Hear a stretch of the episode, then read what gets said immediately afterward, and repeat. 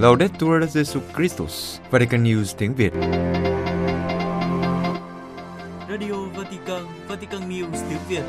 Toàn thể Ban Việt ngữ Vatican News xin kính chúc quý Đức Hồng Y, quý Đức Cha, quý cha, quý linh mục tu sĩ và quý ông bà và anh chị em xuân quý mão tràn đầy thánh ân.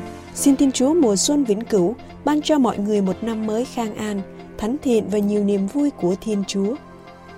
Mời quý vị nghe chương trình phát thanh hôm nay, Chủ nhật ngày 22 tháng 1 gồm có Trước hết là bản tin Tiếp đến là lá thư Vatican và cuối cùng là một bước từng bước truyện công giáo.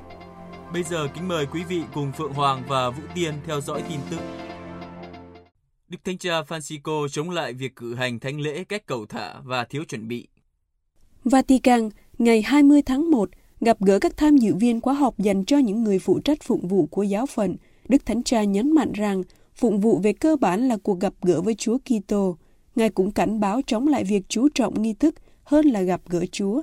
Và đặc biệt, Ngài chống lại việc cử hành thánh lễ cách luộm thuộm, cẩu thả, thiếu chuẩn bị. Khóa học được tổ chức bởi Học viện Giáo hoàng Thánh Anselmo ở Roma, trường chuyên về phụng vụ. Trong bài diễn văn, Đức Thánh Cha nhấn mạnh rằng sự tham dự hiệu quả của dân Chúa phải là điều ưu tiên để dẫn tín hữu đến với Chúa Kitô và Chúa Kitô đến với họ. Do đó, Ngài cảnh báo nguy cơ đặt nghi lễ lên hàng đầu bởi vì nó dẫn đến có những nghi lễ đẹp đẽ nhưng không có sức mạnh, không có hương vị, không có ý nghĩa, bởi vì chúng không đụng chạm đến trái tim và cuộc sống của dân Chúa. Chính Đức Kitô làm cho trái tim rung động, chính cuộc gặp gỡ với người thu hút tinh thần. Đức Thánh Cha trích lại tông thư Desideravo Desideravi mới đây của Ngài. Một cử hành không loan báo tin mừng thì không phải là cử hành đích thực. Đức Thánh Cha cũng nhấn mạnh đến tầm quan trọng của sự tôn kính trong thánh lễ. Ngài khuyên các nhà phụng vụ nên tổ chức nghi lễ phụng vụ thích hợp với cộng đoàn để họ được tăng trưởng trong đời sống phụng vụ. Ngài nói rằng nếu các nhà phụng vụ không lên tiếng khi nhìn thấy những cử hành phụng vụ cầu thả, luộm thuộm, thiếu chuẩn bị, nghĩa là họ không giúp đỡ các cộng đoàn và không đồng hành với họ. Về điểm này, Đức Thánh Cha cũng lưu ý về sự cần thiết giữ thinh lặng trước và sau khi cử hành phụng vụ, bởi vì chính sự thinh lặng chuẩn bị bạn tham dự mầu nhiệm, giúp bạn hòa vào mầu nhiệm để cho tiếng vang của lời vang vọng. Vai trò của vị trưởng nghi trong các cử hành phụng vụ cũng được Đức Thánh Cha lưu ý. Theo Ngài, đây là việc phục vụ. Vị trưởng nghi cộng tác với giám mục để phục vụ cộng đoàn. Nhưng đôi khi vị này lại trở thành trung tâm của phụng vụ. Vị chủ sự mới là người chủ sự. Do đó, vị trưởng nghi càng ít tỏ hiện thì càng là vị trưởng nghi xuất sắc. Đức Thánh Cha chúc lành cho các tham dự viên cuộc tuần hành về sự sống. Vatican, ngày 19 tháng 1, trong một thông điệp gửi các tham dự viên cuộc tuần hành vì sự sống ở Hoa Kỳ, Đức Thánh Cha cầu xin Thiên Chúa sẽ củng cố sự dấn thân của tất cả mọi người để họ kiên trì trong những nỗ lực nhằm bảo vệ sự sống con người trong mọi giai đoạn của nó. Thông điệp của Đức Thánh Cha được ký bởi Đức Hồng Y Pietro Parolin, quốc vụ khanh tòa thánh, gửi đến Đức cha Michael Burbage của Arlington, Chủ tịch Ủy ban các hoạt động phò sự sống của Hội đồng Giám mục Hoa Kỳ và được đọc tại buổi canh thức toàn quốc cầu nguyện cho sự sống diễn ra tại Đình Thánh Quốc gia Đức Mẹ Vô Nhiễm Nguyên Tội ở thủ đô Washington. Tuần hành vì sự sống là một trong những cuộc biểu tình lớn nhất mỗi năm tại thủ đô của Hoa Kỳ, được tổ chức để đáp lại quyết định của Tòa án tối cao hợp pháp hóa việc phá thai trên toàn quốc vào năm 1973. Cuộc tuần hành đã phát triển để cổ võ vẻ đẹp và phẩm giá của mỗi sự sống con người bằng cách hành động để chấm dứt phá thai, đoàn kết, giáo dục và vận động những người phò sự sống trong nơi công cộng. Đức Hồng Y Parolin cho biết, Đức Thánh Cha biết ơn sâu sắc về những chứng tá trung thành được thể hiện công khai trong những năm qua bởi tất cả những người thúc đẩy và bảo vệ quyền sống của những thành viên vô tội và dễ bị tổn thương nhất trong gia đình nhân loại của chúng ta. Lưu ý rằng, việc xây dựng một xã hội thực sự công bằng dựa trên sự tôn trọng phẩm giá thánh thiêng của mỗi người và sự chào đón mỗi người như anh chị em. Đức Hồng Y Parolin nói tiếp rằng, Đức Thánh Cha tin tưởng rằng Thiên Chúa Toàn Năng sẽ củng cố cam kết của tất cả mọi người, đặc biệt là giới trẻ, kiên trì nỗ lực nhằm bảo vệ sự sống con người ở mọi giai đoạn, đặc biệt thông qua các biện pháp pháp lý phù hợp được ban hành ở mọi tầng lớp xã hội. Chủ đề của cuộc tuần hành vì sự sống năm 2023 là những bước tiếp theo tuần hành vì một nước Mỹ hậu rô. Tháng 6 năm ngoái, Tòa án tối cao Hoa Kỳ đã đảo ngược phán quyết Roe vs. Wade, quyết định rằng quyền phá thai không nằm trong hiến pháp Hoa Kỳ. Cuộc tuần hành vì sự sống năm 2023 quy tụ những người bên vực phò sự sống để xem xét công việc cần phải làm sau phán quyết của tòa án tối cao.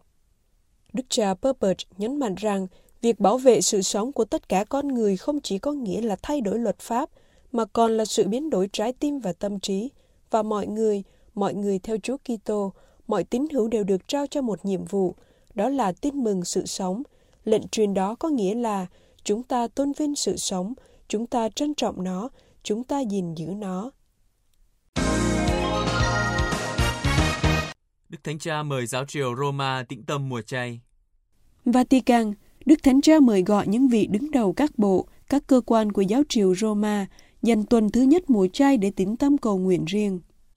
Theo thông cáo được Phòng Báo chí Tòa Thánh đưa ra hôm thứ Sáu ngày 20 tháng 1, để tạo điều kiện thuận lợi cho việc tĩnh tâm cá nhân, Đức Thánh Cha mời gọi các hồng y, giám mục và toàn thể giáo triều tạm dừng công việc và tham gia cầu nguyện từ chiều Chúa Nhật ngày 26 tháng 2 đến chiều thứ Sáu ngày 3 tháng 3 năm 2023.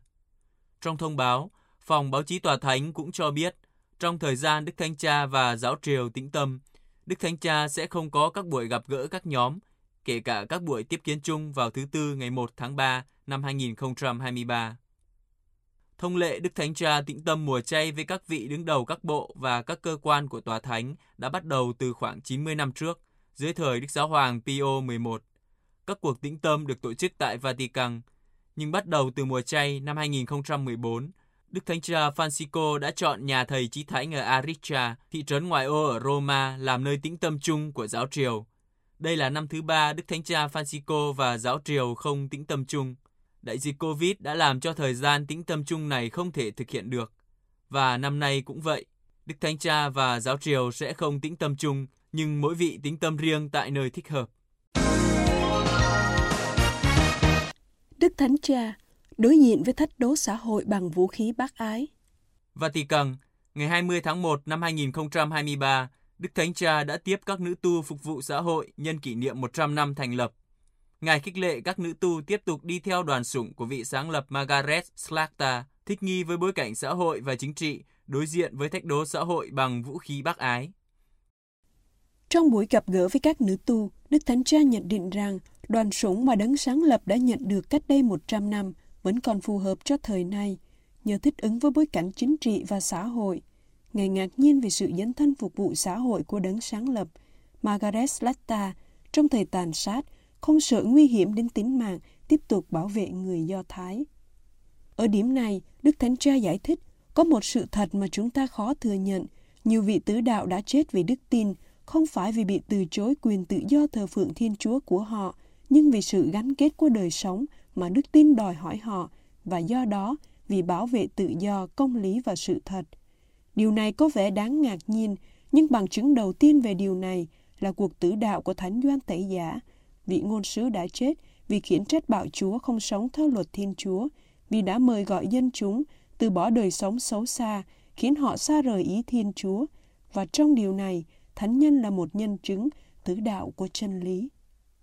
Đức Thánh Cha nhận xét, hoàn cảnh của đầu thế kỷ trước với những thay đổi xã hội, mở đường cho chiến tranh thế giới là những thời điểm quan trọng Chúa khuyến khích sự ra đời của hội dòng. Ngày nay cũng vậy, lời mời gọi trở thành chứng nhân tiếp tục phù hợp. Ngài nói, sẽ là điều tốt đẹp nếu những lời của đấng sáng lập tiếp tục được vang vọng trong tâm hồn chị em với cùng một cường độ giống trước đây. Những lời này là động lực cho các chị, dạy các chị đối diện với những thách đố xã hội như các nữ tu xưa đã làm khi chống lại chủ nghĩa quốc xã với vũ khí duy nhất là lòng bác ái. Đức Thánh Cha kết thúc bài nói chuyện với lời khích lệ các nữ tu, đứng sáng lập của chị em, giáo hội và thánh thần chất vấn chúng ta, luôn lặp lại sự thật, không có tình yêu nào lớn hơn tình yêu của người hiến mạng sống vì người khác. Bác ái xã hội được nói đến trong thông điệp Fratelli Tutti và trong các bài viết của Margaret Slatta là bằng chứng cho điều này.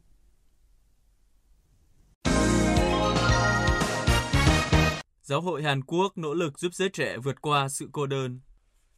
Seoul, Đức Tổng giám mục Phêrô Trung Sun Tắc của Seoul cùng với Giáo hội Hàn Quốc đang nỗ lực giúp giới trẻ sống tích cực, vượt thắng sự cô đơn, hạn chế số người tự tử. Giáo hội Hàn Quốc từ lâu đã được ghi nhận là một cộng đoàn đang phát triển với tốc độ kinh ngạc so với các khu vực khác trên thế giới. Và ngay cả ngày nay khi tín hữu đã ở mức khoảng 11,3% dân số, giáo hội Hàn Quốc vẫn là một thực tế quan trọng mang lại cho phần còn lại của châu Á các nhà truyền giáo và sự nỗ lực quý giá. Tuy nhiên, theo Đức Tổng giám mục Phêrô Chung Sun Tai được Đức Thánh Cha bổ nhiệm lãnh đạo Tổng giáo phận Seoul từ năm 2021, sự hiện diện của Kitô giáo cũng cần phải thay đổi tốc độ nhằm đáp ứng những thách đố của đô thị.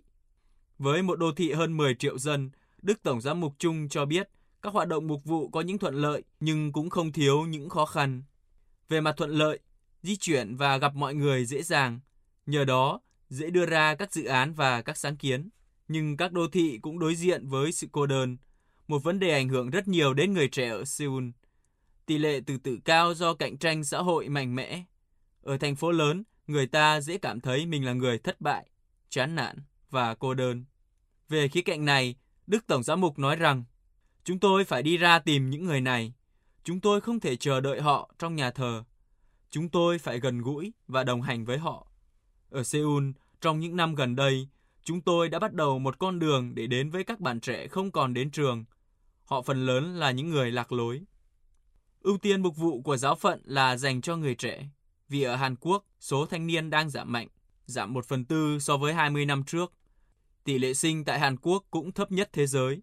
Theo thống kê chính thức, chỉ 0,8 con trên mỗi cặp vợ chồng, thậm chí còn ít hơn cả Nhật Bản.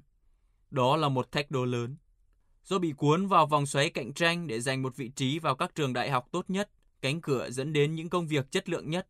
Các bậc cha mẹ công giáo ngày nay cũng có những người không khuyến khích các bạn trẻ tham gia các hoạt động của giáo hội để tham gia các hoạt động ngoại khóa và ngày càng học nhiều hơn.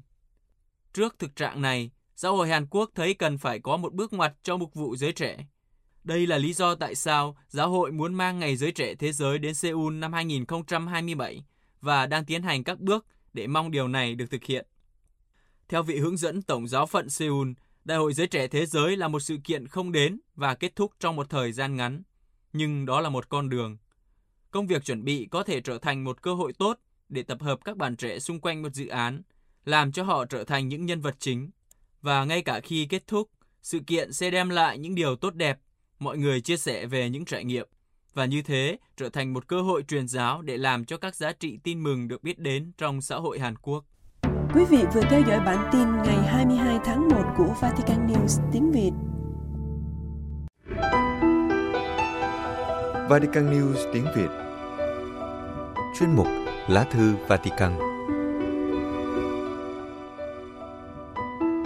Congo chờ đợi chuyến viếng thăm của Đức Thánh Cha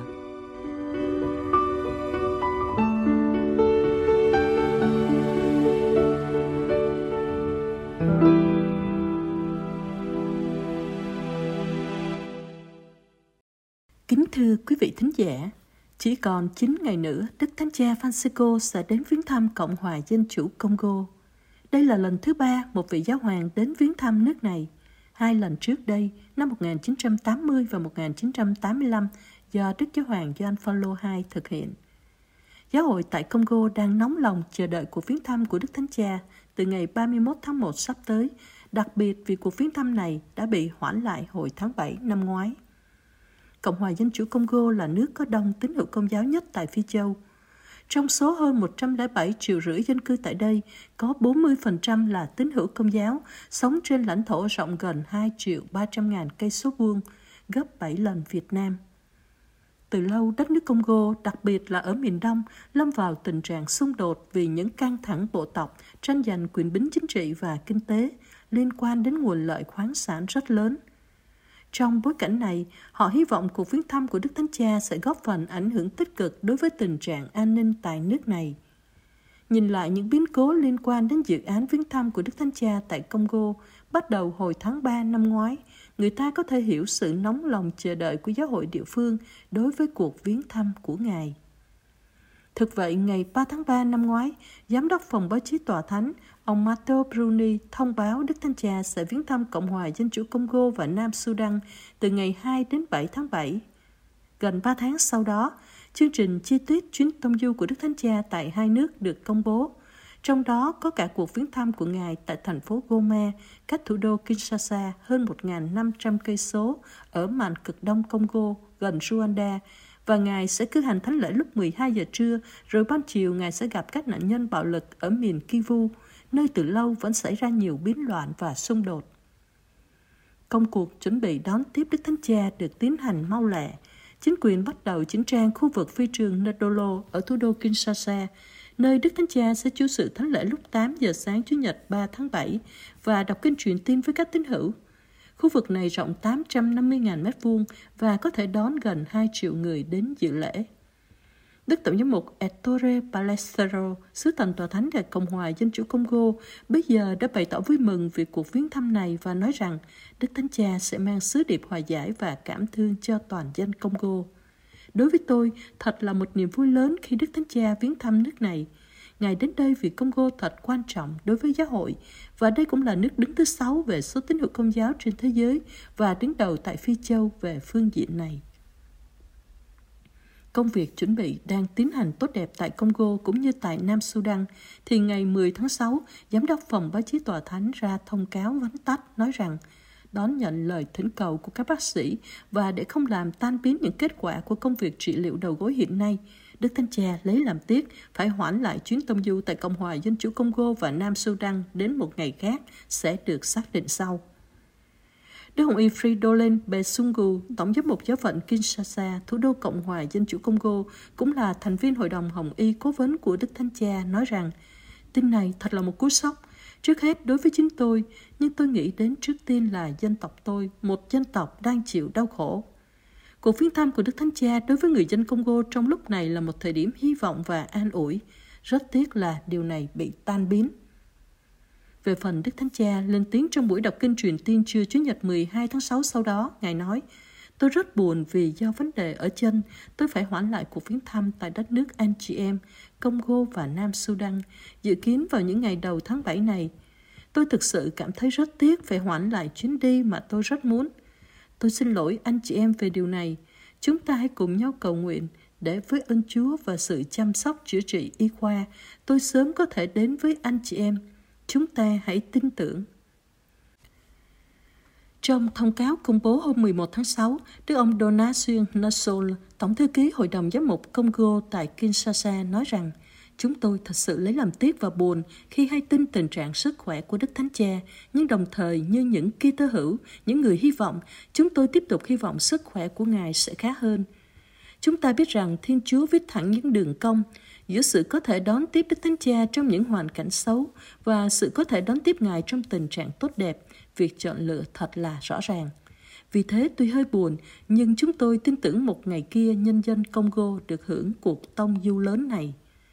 Tuy có những lời tuyên bố cảm thông của các vị lãnh đạo công giáo và chính quyền hai nước Congo và Nam Sudan, cũng như lời xin lỗi của chính Đức Thánh Cha, nhưng báo chí cho biết có những người ở Congo và Nam Sudan không hài lòng vì Đức Thánh Cha hoãn lại chuyến tông du tại đất nước của họ, dù Ngài vẫn có thể giữ nguyên chương trình viếng thăm một tuần tại Canada từ ngày 24 đến 30 tháng 7 sau đó. Đầu tháng 7 năm ngoái, Đức Thánh Cha đã gửi sứ điệp cho nhân dân Congo và Nam Sudan. Hai quốc gia lại ra ngài đến viếng thăm từ ngày 2 đến 7 tháng 7, nhưng phải hoãn lại vì lý do sức khỏe. Ngài nói, Chúa biết tôi rất lấy làm tiếc vì phải dời lại chuyến viếng thăm rất được mong muốn và chờ đợi này. Nhưng chúng ta đừng mất tin tưởng và hãy nuôi hy vọng sớm gặp gỡ nhau vừa khi có thể. Tôi muốn nói với anh chị em rằng đặc biệt trong những tuần lễ này, tôi nghĩ đến anh chị em hơn bao giờ hết. Tôi mang trong tâm hồn, trong kinh nguyện của tôi những đau khổ mà anh em đang phải chịu đựng từ lâu.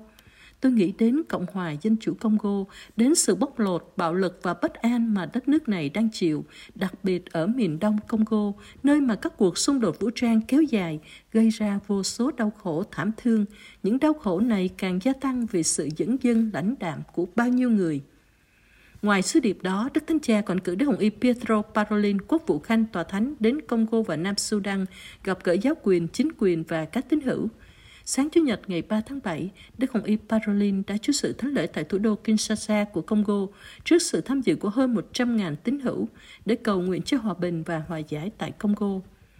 Ngài kêu gọi chấm dứt nạn bạo bóc lột và xung đột tại miền đông nước này.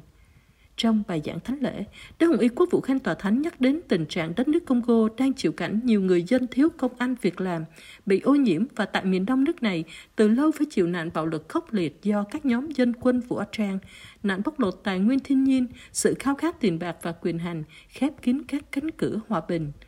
Đức Hồng Y Parolin gọi đó là một sự tấn công vào quyền sống cũng như sự thanh thản của con người. Để thực hiện lời hứa, Đức Thánh Cha sẽ đến thủ đô Kinshasa chiều ngày 31 tháng 1 và sẽ có 11 sinh hoạt diễn ra tại 6 địa điểm. Đặc biệt, Ngài sẽ cử hành thánh lễ ngày thứ Tư, ngày 1 tháng 2 tại phi trường Ndolo. Cùng ngày này, Ngài sẽ gặp các đại diện của các tổ chức từ thiện khác nhau. Sáng ngày 2 tháng 2, Đức Thánh Cha sẽ gặp gỡ giới trẻ Congo tại sân vận động các vị tứ đạo và ban chiều, Ngài đến nhà thờ chính tòa Kinshasa để gặp các linh mục, phó tế, tu sĩ nam nữ, chúng sinh. Sau cùng, sáng ngày 3 tháng 2, Đức Thánh Cha sẽ gặp các giám mục Congo trước khi lên đường thăm Nam Sudan. Trong các địa điểm được chuẩn bị, phi trường Nadolo đặc biệt chỉnh trang 850.000 m2 để có thể tiếp đón tới gần 2 triệu tín hữu đến tham dự thánh lễ. Ban tổ chức chuẩn bị 34 lối vào địa điểm này, được chia thành 30 khu vực và một lễ đài rộng 1.440 m2 với thang máy. Công việc chuẩn bị tại sân vận động các vị tứ đạo đã bắt đầu từ ngày 9 tháng 1 vừa qua, bố trí khoảng một chục màn hình khổng lồ và một sân khấu. Thủ đô Kinshasa có hơn 15 triệu dân cư, chính quyền địa phương đã khởi sự kế hoạch vệ sinh và chỉnh trang, di tản các hoạt động lạm dụng tại các khu phố dọc theo đại lộ Lumumba dài 10 cây số, dẫn từ phía trường về trung tâm thủ đô và 6 khu vực khác trong thành phố. Trong bối cảnh bất an tiếp tục tại miền Đông Congo, Đức Tổng giám mục Balestero, sứ thần tòa thánh, xác nhận rằng đó cũng là lý do cuộc viếng thăm sắp tới của Đức Thánh Cha tại thành phố Goma như dự tính ban đầu không thể tiến hành được và cũng vì mùa này rất khó đến thành phố đó.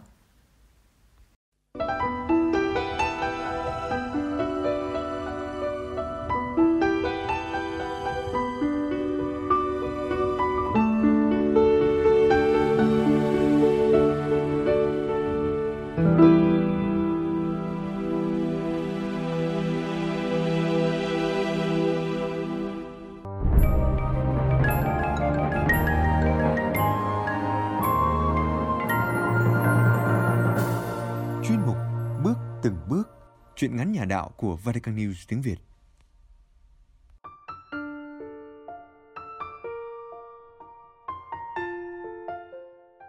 Truyện ngắn Tiếng chuông mùa xuân, Tác giả Khánh Liên, Trích trong tập truyện Một đồng số năm, Người đọc Thanh Uyên, Vatican News tiếng Việt thực hiện Buổi chiều xứ lạ Nghe tiếng chuông nhà thờ ngân, bỗng nhiên mình lại nhớ mình. Kỳ lạ, sao lại nhớ mình cơ chứ? Nhớ cha, nhớ mẹ, nhớ anh chị em, bạn bè, nhớ một người thương thì được. Còn mình ở ngay đây, sao lại nhớ? Nhớ thiệt mà, nhớ tuổi, nhớ hờn, nhớ đau, nhớ đấu. Sao không nhớ cho được khi lúc trước mình là con trai, còn bây giờ thì mình là con gái. Đời kỳ thiệt chớ, hài hước nữa phải không? Nhưng như vậy mới là đời. Cái lúc là con trai, mình thường làm gì nhỉ? Mình hay đi nhà thờ, sáng đi, chiều đi. Mình yêu chúa, yêu ngôi nhà thờ cũ kỹ cổ xưa. Yêu cái xóm nhỏ, có ngôi nhà sơn màu xanh lá của nhà mình. Mình còn ở trong ban giúp lễ nữa có tin không? Ước mơ đầu tiên của mình là được làm linh mục. Mình là cậu bé giúp lễ, run run đưa cho cha xứ bánh lễ, rượu lễ, nhìn chăm chăm khi cha làm phép để chúa hóa thân trong bánh và rượu thánh. Mình không dám đánh nhau và cũng không thích đánh nhau. Mình hiền như con gái. Tết năm đó, mình nhìn chị hai tô son môi. Bên khung cửa sổ có treo cái gương con. Chị hai tô màu son mận chính, ánh sáng bên ngoài hắt vào, làn da chị bật sáng thật đẹp. Mùa xuân không chỉ ở đất trời mà còn ở trên gương mặt chị. Ở trong khu giường còn sót lại những luống bông dạng thọ mà chị hai giữ lại không bán hết để nhà còn có bông xuân. Màu son mẫn chính đập vào thị giác của mình, lưu lại trong mình một sự thinh thích. Tự nhiên mình thích thử tô son. Mình đã lén chị hai, lén mọi người trong nhà tô thử màu son mẫn chính và bị bắt gặp. Bé Út cười khúc khích khi thấy môi mình đỏ, nhưng chị hai thì lo lắng. Thành à, em là con trai mà đi tô son môi làm gì? Đừng có nghịch như vậy nữa nha. Sau mùa xuân đó, chị hai đi lấy chồng mang theo cả màu son mận chính. Mình ở nhà với bé Út vẫn duy trì nhịp sống như đã sống. Đi học, đi nhà thờ, đi chơi, làm vườn, trồng bông giúp má. Nhưng có cái gì đó cứ ám ảnh mình. Phải rồi, màu son mẫn chính. Mình đã lấy tiền lén mua cho mình một cây son màu mẫn chính. Một lần, má bắt gặp mình tô son, má đứng chết lặng, má chạy ra sau nhà, cầm cây roi thiệt bự. Thành, nằm lên dáng cho má. Má con biết lỗi rồi, con không dám tô son nữa đâu. Mình run run nói. Nằm lên dáng, con là con trai hay là con gái vậy Thành? Dạ con trai má ơi, con trai mà tô son này. Má quất rồi túi bụi vào mông mình, mình la khóc gì đau. Má vừa khóc vừa đánh mình, rồi má nhìn mình bằng đôi mắt nghẹn ngào. Má đẻ con ra là con trai thì con phải là con trai cho má nghe chưa? Bé út nhìn anh trai bị má đánh cũng khóc theo. Tối đó người đau ê ẩm, mình bỏ cơm nằm chèo queo trên giường. Bé út tới giường chia cho mình mấy ngàn đồng. Má kêu anh đi mua dầu về cho má. Mình cầm tiền đi nhấp nhổm trên con đường làng, vừa đi vừa khóc. Không phải mua dầu về cho má đâu, chắc má mua cho mình. Mấy lần rồi ban trưa còn in đậm trên mông và lưng mình. Còn chỉ có tô son môi mà má đánh con như vậy. Má không thương con sao hả má? Hay là con đi bụi cho rồi để má khỏi nhìn thấy con nữa? Mình khóc uất ức. tay cầm chai dầu gió mới mua, không về nhà mà đi lang thang một đoạn. Mình chỉ định đi lang thang một chút thôi, rồi về nhà khi nỗi buồn đã ngớt. Trên con đường làng bên, đoàn lô tô sau khi đóng đô vài tuần, chuẩn bị hát đêm cuối rồi đi qua làng khác. Mình nhìn đoàn lô tô cảm thấy có cái gì đó đập thình thịch trong lòng ngực mình. Một tiếng gọi, không biết đúng hay sai, vừa vào phòng vừa phù phiếm, nhưng mình vẫn thấy thích nó. Và những ngày sau, mình đã ngồi trên chiếc xe tải của đoàn lô tô đi hát dạo. Trên tay mình vẫn cầm theo chai dầu gió. Bà má đặt tên cho mình là Thế Thành, nhưng giờ tên mình là Thành Thế. Mấy chị trong đoàn bảo sao mình không đặt cho mình một cái tên đẹp hơn? Ngọc Ngà, Diễm Quyên, Giáng Hương, tên gì mà tên Thành Thế? Đứng trên sân khấu rau lô tô, xưng tên, nhiều người cũng cười. Thế Thành giờ Thành Thế, Thành con gái rồi. Hồi đó bị má đánh một trận vì tô son môi. Giờ tối nào mình cũng tô son môi, đánh phấn, mặc váy đầm lên sân khấu rau lô tô. Thành Thế xin kính chào bà con cô bác. Mùa xuân đến rồi, bà con cô bác vui lòng thử dựng mai cho vui cửa vui nhà. Lô tô trúng thì vui mà không trúng thì cũng vui luôn. Giải trí mà bà con cô bác, vui là chính, mà trúng là rinh quà về. Mãi vô mua vé bà con cô bác ơi, em sắp ra lô tô rồi nè, lô tô cái mà lô tô. Hồi đó là con trai, mình ít nói, có khi cả ngày không nói tiếng nào, ai cũng bảo mình hiền, đi tu được. Còn bây giờ, sao mình lại làm mình bây giờ được nhỉ? Cái mỏ mình dẻo quẹo như kèo kéo rồi, ngôn từ thì chanh chua chuối chát. Cái đêm cầm chai dầu gió chỉ định đi lang thang một chút rồi về. Đâu có ngờ mình đi lúc 13 năm chẳng. 13 năm nhảy từ đoàn lô tô này sang đoàn lô tô khác. Miếng cơm manh áo chốn chợ đời nhục nhã cây đắng ra sao, mình biết hết. Miếng cơm đâu có bình yên như ngày sống trong ngôi nhà màu xanh lá cây của ba má. Thành à, mau ra ăn cơm đi con. Anh ba ơi, ra ăn cơm. Những tiếng gọi thân thương cứ như đã ở một thế giới xa xăm nào. Giờ miếng cơm phải tranh giành, chen lấn, đâm thọc. Nhịn đói vì đoàn bán ế, rồi trời mưa như cơm bữa. Đi ngủ bụng sôi ồng ọc, thèm cơm thì ít mà thèm nghe tiếng má, ba, bé út, chị hai gọi ăn cơm thì nhiều. Mà về, làm sao dám về thăm má? Ngày trước má đâu có cho con tô son. Má sợ con làm con gái, giờ con như con gái rồi làm sao con dám về? Mà về chắc gì má đã nhận ra con, càng không thể chấp nhận con, đứa con trai gái lẫn lộn này. Thành thế, sao khóc vậy? Đứa nào trong đoàn ăn hiếp mày hả? Hay là bị bộ đá? Nói tao nghe coi. Ông bầu bụng bự chăm điếu thuốc tò mò hỏi. Tôi không ăn hiếp tụi nó thì thôi chứ đứa nào dám ăn hiếp tôi. Ờ tao cũng nghĩ vậy.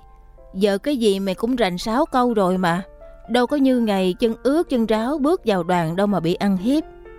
Mà sao khóc? Nói nghe coi. Ông có nghe tiếng chuông nhà thờ gần đây không? Có, rồi sao? Nghe tiếng chuông nhà thờ, tự dưng tôi chảy nước mắt vậy đó. Mày bệnh vừa thôi nha. Nhà thờ gần xịt ở đây, mày thích đi nhà thờ thì đi, chứ ai cấm đâu mà khóc. Đi nhà thờ đi, tối về rau lô tô. Có khi tao nhờ mày xin Chúa cho tối nay tao bán cháy vé cũng nên. Ờ, sao mình không đi nhà thờ nhỉ? Biết là 13 năm rồi, kể từ ngày bỏ nhà đi là không đi nhà thờ, nhưng giờ đi lại có sao đâu. Biết mặc gì đi nhà thờ bây giờ, đồ rau lô tô toàn ngắn ngủn, hộp cườm, kim sa lấp lánh. Kiếm đâu ra bộ đồ đàng hoàng để mặc đi nhà thờ đây. Thôi, mặc bộ áo dài vậy. Mình biết do giới tính, mình mặc gì cũng thấy kỳ kỳ. Nhưng thôi, người ta cười chứ chú không chê là được. Nhà thờ gần xịt, mà sao con đường đến nhà thờ mình thấy thật là dài. 13 năm mới quay chân về nhà Chúa. Đã vậy còn bao nhiêu ánh mắt dòm ngó, cười khúc khích khi thấy bộ dạng của mình đi nhà thờ. Hồi đó má đánh mình là đúng, má sợ mình như ngày hôm nay bị người ta nhìn thấy cười chê. Con nào muốn vậy, chỉ là tự nhiên nói vậy thôi má à. Mùa xuân, nhà thờ trang trí thật đẹp, cây mai vàng rực rỡ chân trên một gốc cung thánh, chi chích nụ. Các con chiên đi nhà thờ, áo đỏ, áo xanh, áo vàng, gương mặt ai đa phần cũng tươi vui rạng rỡ. Chú ơi, chú có nhận ra con không? Chắc chúa phải dụi mắt mới nhận ra nổi con. 13 năm trước, con là cậu bé giúp lễ, ước mơ trở thành linh mục. Bây giờ, con lại rao lô tô, bôn ba trốn chợ đời. Chú có nhận ra con không hả chú? Chắc là có phải không chú? Chú có phép mà, hình hài nào chú cũng nhận ra con. Thánh lễ đã tan, mà sao không muốn về đoàn rao lô tô tí nào? Cũng cơn buồn đó, cơn buồn 13 năm trước tự nhiên trỗi dậy, tự nhiên không muốn về, muốn đi lang thang. dáng ai kia sao giống dáng má mình? Từ ngày bỏ nhà đi, gặp dáng bà cụ nào cũng nghĩ là dáng má. Má chắc là già rồi. Ngừng ấy năm chắc là má khóc bao nhiêu nước mắt cho đứa con trai bội bạc này. Đứa con đi mua chai dầu, rồi đi múc mùa lệ thủy. Tới quỳ sau lưng bà cụ, chỉ để nhìn cho đã cái dáng giống má thôi, vô tình nghe lời cầu nguyện. Chúa ơi, năm nay nếu được, Chúa cho con gái con về thăm nhà nghe Chúa. Nó đi làm công nhân trong thành phố, mấy năm rồi nó không về. Con chỉ ước được nhìn thấy hình hài của nó thôi. Nước mắt mình chảy khi nghe lời cầu nguyện của một bà má không quen. Ở ngôi nhà thờ làng mình, má mình có cầu nguyện Chúa cho mình về không? Có chứ.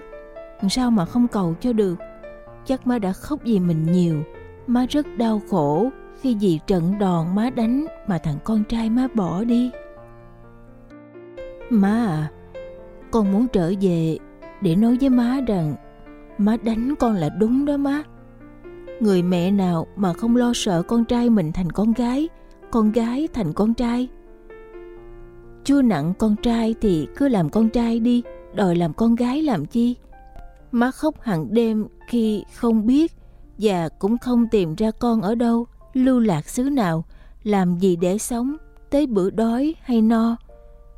Sợ còn lại đi suốt 13 năm mà không một lần gọi điện hay quay về nhà?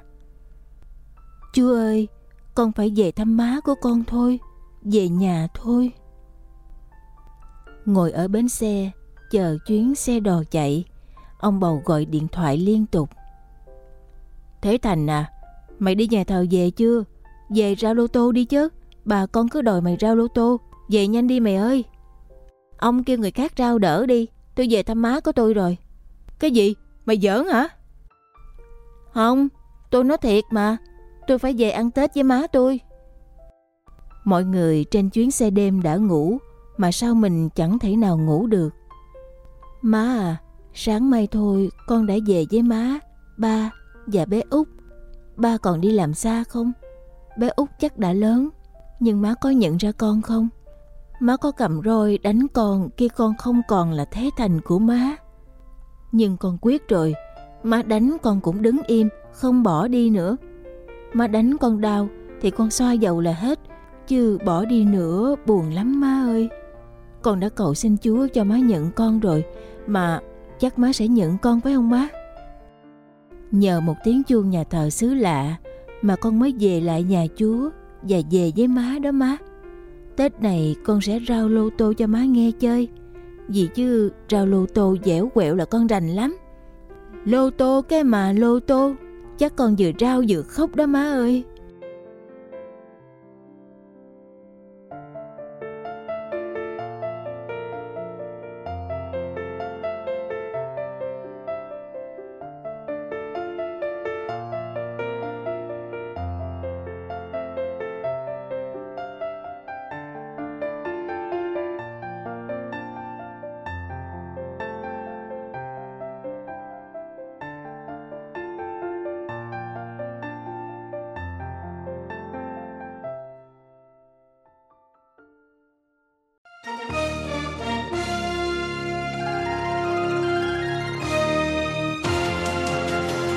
Cảm ơn quý vị đã chú ý lắng nghe chương trình Radio Vatican của Vatican News tiếng Việt. Xin Thiên Chúa chúc lành cho quý vị và toàn gia quyến. Laudetur Jesu Christus, ngợi khen Chúa Giêsu Kitô.